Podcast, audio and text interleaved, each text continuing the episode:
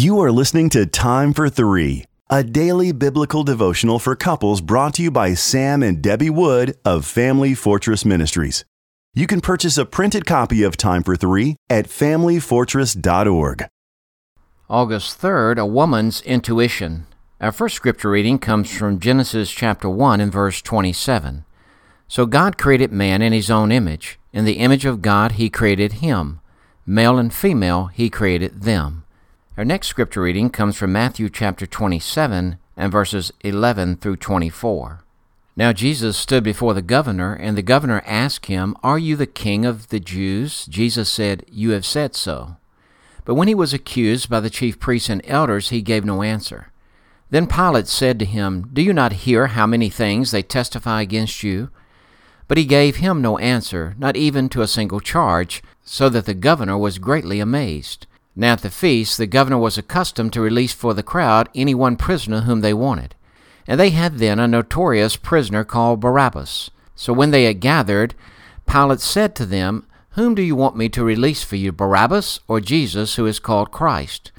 For he knew that it was out of envy that they had delivered him up. Besides, while he was sitting on the judgment seat, his wife sent word to him, Have nothing to do with that righteous man for I have suffered much because of him today in a dream. Now the chief priests and elders persuaded the crowd to ask for Barabbas and destroy Jesus.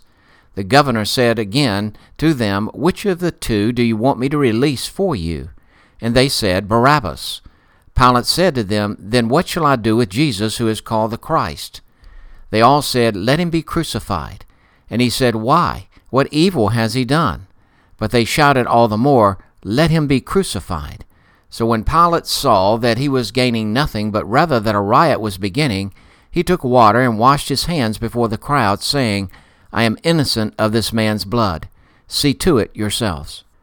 God distinctly created both male and female. Researchers have noted interesting differences within the physiology of the male and female brain.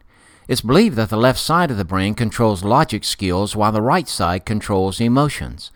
The corpus callosum that connects the right and left hemispheres of the brain is proportionally larger in females. Information between the two sides of the brain is exchanged much more quickly and less hindered in a woman than in a man. Her logic therefore tends to incorporate more emotions. Scientists suggest this could explain a woman's intuition. A man tends to process most information on the left side of the brain without as much regard for emotions. A husband can present a list of facts that indicate a certain decision. His wife may agree the facts point that way, but for some unexplainable reason, she feels uneasy about the decision. This could be woman's intuition, one of the specially designed features God created to distinguish male from female. It can be very frustrating to a man whose thought patterns are logical and precise. Today's reading in Matthew 27 describes how Pilate experiences frustration as he pondered the accusations concerning Jesus. The chief priests presented information. The elders explained their perspective. The crowd shouted their opinions. Even Jesus himself answered some of Pilate's questions. Pilate logically concluded that envy was a reason Jesus had been delivered to him. His wife, however, sent him a warning to have nothing to do with Jesus. Her intuition was so strong that she was having disturbing dreams. Yet Pilate washed his hands of it and let the crowd make the decision. As leader of the home, a husband must make decisions that impact the entire family. But when his wife's intuition bears warning against the facts, he should not follow Pilate's example. Rather, he'll be wise to consider her insights and invest extra effort to confirm his decision with the Lord. Husbands, be careful not to ignore your wife's intuition.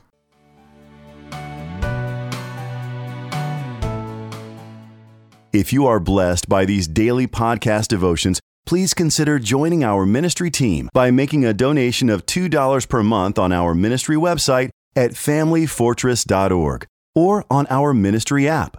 In appreciation of your support, you will receive a free printed copy of our book, What is Marriage?